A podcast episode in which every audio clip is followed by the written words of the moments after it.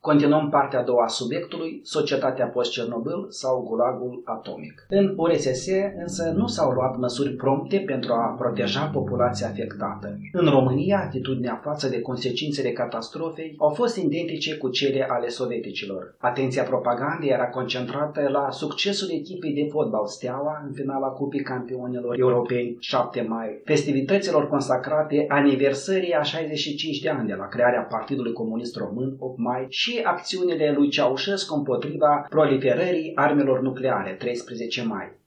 Spre deosebire de ORSS, celelalte țări afectate de radiație au luat o serie de măsuri de precauție. La 29 aprilie 1986, Agenția Națională Poloneză pentru Energie Atomică a reacționat prompt. A recomandat abstinența de la consumul de lapte proaspăt produs de animalele care au mâncat iarbă verde. A fost recomandată alimentarea doar cu lapte pasteurizat se interzicea întrebuințarea de legume, carne și pește. La circa 10 milioane de copii și adolescenți le-au fost administrate doze de iod. În Republica Federativă Germania au fost lichidate stocurile de lapte proaspăt și legume. În Elveția, bovinele erau închise în grajuri, nu aveau acces la pășuni. Mai târziu și în Ucraina s-au aplicat măsuri de restricție a comerțului cu produse alimentare, iar o parte din piețele sezoniere au fost închise. Alimentele au suferit o contaminare substanțială pe termen lung. Drept urmare a deflagrației, circa 50 de persoane au decedat imediat, iar pe termen lung mii de oameni au fost însupuși pericolului direct al acestei catastrofe, căzând sub incidența cancerului inclusiv la copii, situației neatestată anterior la această categorie de populație și a bolilor produse de radiații. Cel mai mult a avut de suferit în urma accidentului muncitorii și lichidatorii, persoanele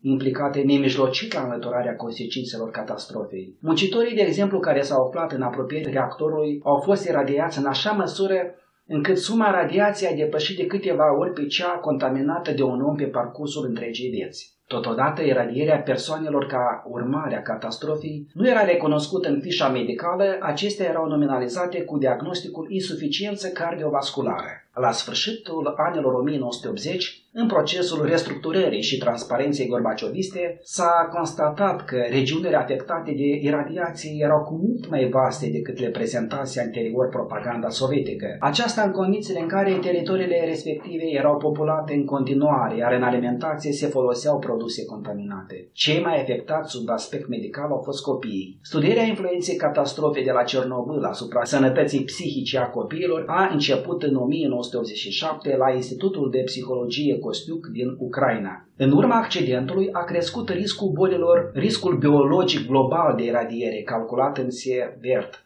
doză medie absorbită de țesuturile umane. Astfel, dacă limita normală de radiație ionizată se cifrează la 2,5 microsieverts pe an, atunci lichidatorii au fost contaminați în medie cu 100 de microsieverts pe an, iar maximum 10 sieverts. Populația evacuată între 20 și 380 micro severți pe an pe cale externă și încă circa 10 microseverți pe an în urma iradierii interne prin indigestia de produse contaminate, iar populația care locuiește în zona contaminată este iradiată în continuare între 1 și 40 microseverți pe an în funcție de contaminarea solului. Semnele și simptomele iradierii în doze mari variază de la febră, astenie, anorexie, până la distrugerea celulelor stem din măduvă, sindromul gastrointestinal cu amprente fatale pentru organism. Convalescența poate dura până la 2 ani, iar majoritatea pacienților care nu sunt supuși la timp tratamentului decedează. De menționat faptul că cei care au participat la lichidarea consecințelor de la Cernobâl,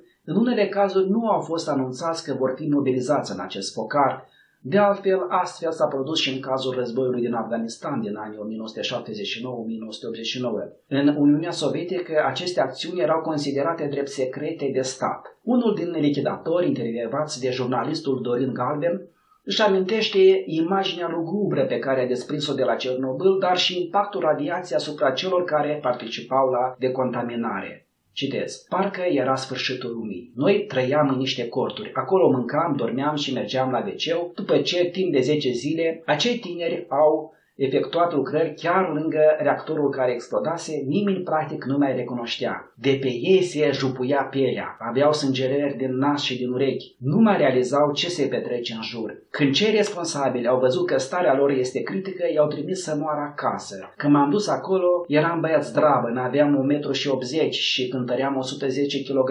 Peste patru luni după catastrofă, cântăream doar 65 de kg. Am încheiat citatul și dau un alt citat. S-a dus un bărbat mășcat de 95 kg, iar când a revenit slăbise cu 30 de kg. Prima perioadă el lucra lângă reactor, arunca niște pietre, dar habar nu am pentru ce. Când a început să se simtă rău, l-au, l-au mutat de acolo. În pofida faptului că propaganda sovietică a atins să demonstreze înalta responsabilitate a lichidatorilor și relativă adaptarea acestora la situația creată, în realitate nici pe departe nu era așa. În situația în care nici utilajul tehnic nu făcea față nivelului de radiație ridicat, s-a stabilit ca un schimb de tură în zona reactorului să dureze între 15-20 secunde și un minut se constată o creștere bruscă cazurilor de leucemie și cancer al grandei tiroide la maturi, în mod special la lichidatori. Aceștia și sunt și sub presiunea factorilor psihologici, anxietate, probleme de concentrare, nesiguranță, cefalee, sentiment de victimizare și nesiguranță, tulburări de somn, izolare socială, etc. Actualmente, lichidatorii, nominalizați ca bioroboți, reprezintă o categorie de populație frustrată și marginalizată. Printre aceștia este frecvent fenomenul sinuciderii. Pericolul conștientizării urmărilor asupra vieții acestora sunt evidente. Nimeni nu ne înțelege nici în spitale, nici la clinici, morții vii nu avem memorie, uiți totul, ești cadavru. Perspective în privința sănătății publice sunt sumbre, acestea se includ în perimetrul bolilor impuse de mediu sau bolile civilizației. Substanțele radioactive, infiltrându-se în organism, produc diverse mutații genetice, boli ale sângelui, teratoze, cancer, după Cernobâl supraviețuiesc doar cu pastile în buzunar. După Cernobâl era ca și cum aș fi născut în altă viață. Ceea ce a fost la Cernobâl nu cred că vă uita niciodată. În ultima perioadă el avea probleme cu inima, cu ficatul, dureau picioarele, șchiopăta, mereu avea dureri de cap. După autopsie, medicii mi-au spus că toate organele erau bolnave. Radiația l-a distrus din interior. Acolo a fost ca la război. Oamenii cădeau ca secerați, fără să fie împușcați, fără nimic. Erau puși la pământ de radiații. În perioada post-Cernobâl a apărut un nou sindrom, radiofobia. Aceasta se manifestă în mod special la populația supusă radiației. Este o anxietate în exces a populației față de nivelul ridicat de radiație, cauzat de traumele psihologice ale Cernobâlului. Se caracterizează prin diverse forme psihopatologice, anxietate, nevroze, depresie, nostalgie, etc. Potrivit specialiștilor, stresul asociat radiațiilor influențează mult mai rău decât însăși radiația. După catastrofa de la Cernobâl s-au format diverse organizații de asistență, de protecție socială, de consiliere psihologică, etc. De la începutul anilor 1990, în Germania s-au constituit peste 1000 de organizații care urmăresc ajutorarea victimilor de la Cernobâl, iar în Belarus, în 1994, numărul acestora era de 40. Importanța acestor organizații rezidă în promovarea realității despre consecințele accidentului, extinderea colaborării cu alte organizații de peste hotare, alimentare, asigurarea cu medicamente, etc. Organizațiile care au drept punct de referire Cernobâlul promovează valori și principii care variază de la implicare civilă și până la sentimente religioase. Ca și în cazul altor organizații neguvernamentale, cele care își au în sfera de activitate în înlăturarea consecințelor dezastroase ale catastrofei de la Cernobâl sunt marcate de interese corporative. Cernobâlul transformându-se pentru unele din ele într-un proiect comercial sau brand, Tematica Cernobâlului este deseori parte componentă a programelor unor partide politice, de exemplu a Partidului Comunist din Belarus. Impactul psihologic al catastrofei a fost foarte intens, inclusiv pentru persoanele cu acces la informații din prima sursă. Academicianul Legasov, strategul mușomalizării dimensiunii științifice a raportului privind catastrofa de la Cernobâl, în al doilea an după accident s-a sinucis în apartamentul său din Moscova. Doctorul în științe tehnice convins, inginerul șef al proiectului centralei nucleare electrice Cernobâl 1972-1982, a fost remunerat cu 1000 de ruble și o mașină pentru a cerceta nivelul de radiație activă. După ce a executat misiunea, conștientizând consecințele iminente, a cerut o ladă de vodcă, iar la puțin timp a decedat. După catastrofa de la Cernobâl au fost expuse mai multe scenarii apocaliptice, unele extrase din perimetrul lecturilor biblice. Va fi verdeață, însă nu va fi viață, sau va fi totul, însă nu va fi nimeni impactul accidentului nuclear de la Cernobâl asupra spațiului plutonistrian. În timp ce Organizația Mondială a Sănătății semnala că accidentul de la Cernobâl a afectat întreaga Europa, Moldova, aflată în proximitate de focar, a acceptat cu rezervi informațiile alarmante referitoare la acest fenomen. Majorarea debitului de emisie ale cantității de substanțe radioactive pentru RSS moldovenească a fost înregistrată inițial la 29 aprilie 1986. Valori maxime ale radioactivității au fost înregistrate înregistrate ulterior la 2-5 mai 1986, cele mai afectate fiind zonele de nord și de nord-est. Din Republica Sovietică Socialistă Moldovenească la înlăturarea consecințelor accidentului de la Cernobâl au participat 3500 de persoane. Cercetătorul Leonid Margine, în teza sa de doctor în medicină, a studiat fișele a 2994 de lichidatori, aducând și date statistice prețioase despre aceștia. Astfel, 2793 sau 93,3% erau bărbați și 201 sau 6,7% femei. În anii 1986-1988, majoritatea lichidatorilor aveau vârsta cuprinsă între 21 și 40 de ani, 83,3%, iar în 1989-1990 între 17 și 40 de ani, 94,5%. Vârsta medie a participanților la lichidarea consecințelor catastrofii constituie 29,68 ani. Majoritatea persoanelor sunt din zona de centru a Republicii Moldova, 60,6%, din cea de nord, 24,2%, sud, 15,2%. Lichidatorii din Moldova s-au aflat la Cernobâl în medie 62,5 zile. În urma interacțiunii directe cu accidentul nuclear, lichidatorii din Moldova, ca și cei din alte regiuni, au fost supuși acțiunilor directe de contaminare, dimensiune care și-a lăsat amprenta nemijlocit asupra stărilor de sănătate. Potrivit Organizației Națiunilor Unite, sănătatea este în funcție de următorii factori.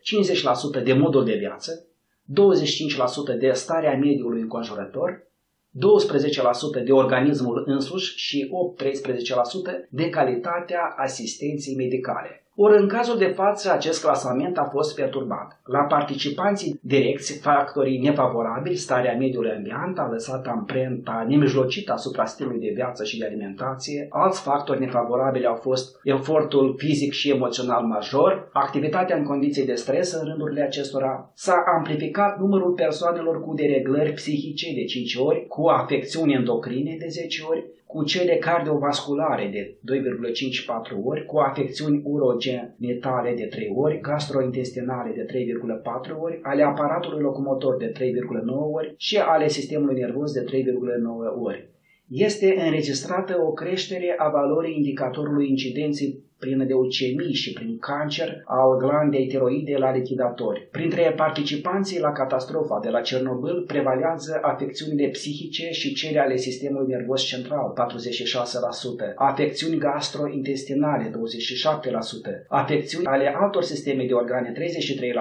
Majoritatea participanților au grad de invaliditate, 2481 sau 82,9%, Dintre aceștia, 15,5% au gradul 1 de invaliditate, 81,5% gradul 2 de invaliditate și 3,1% gradul 3 de invaliditate. Rata mortalității lichidatorilor este de 6 ori mai mare decât rata mortalității generale a populației din Republica Moldova. Actualmente se constată o întinerire a cancerului. Incidența cancerului de tiroidă la copii sub 15 ani depășește de 200 de ori nivelul mediu din statele din Europa Occidentală. În zonele proxime de Cernobâl s-au constatat 700 de cazuri de cancer al glandei tiroide la copii. În Republică se atestă creșterea mortalității infantile și perinatale.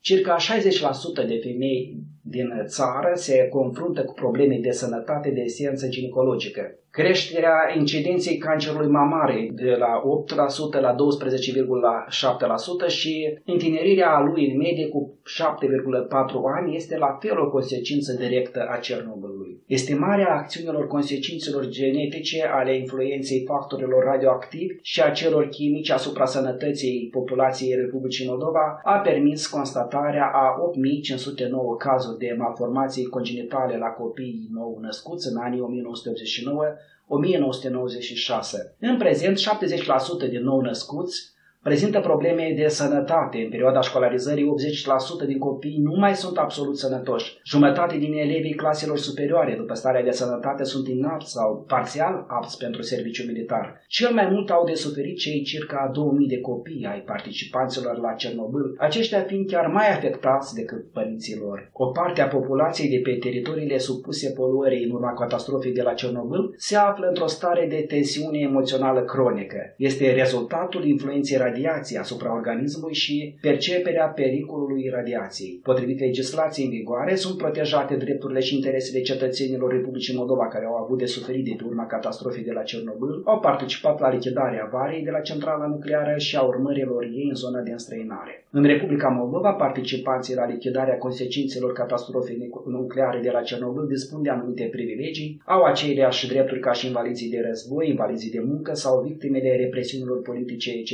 Lichidatorii sunt întruniți în Uniunea Cernobâl, fiind în anumite situații sprijiniți de autoritățile publice. În contextul în care catastrofa nucleară de la Cernobâl a decurs în perimetrul istoriei recente, adică istoriei timpului prezent, segment cronologic care marchează proximitatea perioadei în care trăim, ca martori sau analiști ai timpului nostru, cu permisiunea dumneavoastră, voi enunța și eu unele secvențe referitoare la acest cataclism din propria experiență.